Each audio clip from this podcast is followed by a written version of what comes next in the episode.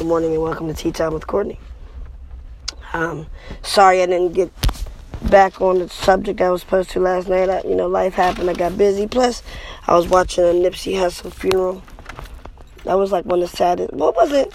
It was sad, but it was like it was such a celebration of life that it almost made you forget that you were watching someone's funeral. But it it was sad, and his mom his mom has a strength that I admire so much. Like, I pray that I could be as strong as her if anything bad happens to any of my children.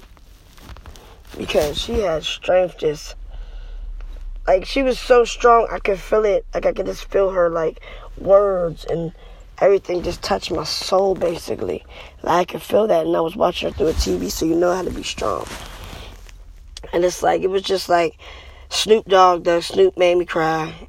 Because Snoop is like, you know, he's like one of those iconic figures. And to see him upset and to hear his words just made you just like, oh man.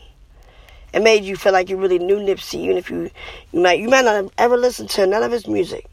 But if you listen the way that his mother spoke about him, his wife, and even Snoop, like Snoop and his brother. Oh, his brother, oh, his brother had me all messed up too.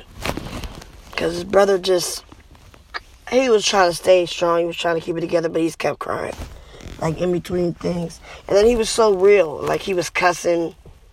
and everything. It was like he was so real. He was he was like, yeah, I know I'm on TV, but I don't care. I'm gonna keep it real, and I love that. And I feel like it made you just know how much like how much bigger of a person we really lost because how people spoke of him. And it's made you feel like, jeez, why they have to kill that man?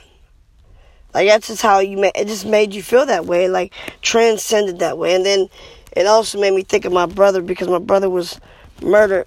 It's gonna be four years ago on the twenty first. And my brother was also thirty three, he was also gunned down. And it just made me and but he was also murdered by a coward and um so many like there's so many things that are like identical or similar to when he died it just it's like even it's messing me up even more you know but i'll definitely talk to you guys about this later on um i gotta go into work i don't want to be crying before i go into work so i'll talk to you guys later thank you to my sponsors Anchor, and I appreciate all of my listeners. Please continue to listen. Like I said, I welcome all feedback, negative, positive, and different. Please continue to listen. And you have a blessed, productive, beautiful day. And make sure you listen to the music that feeds your soul. And keep block all the negative energy out. It's not necessary, it's not needed. Talk to you guys later. Thanks for tuning in with Tea Time with Courtney.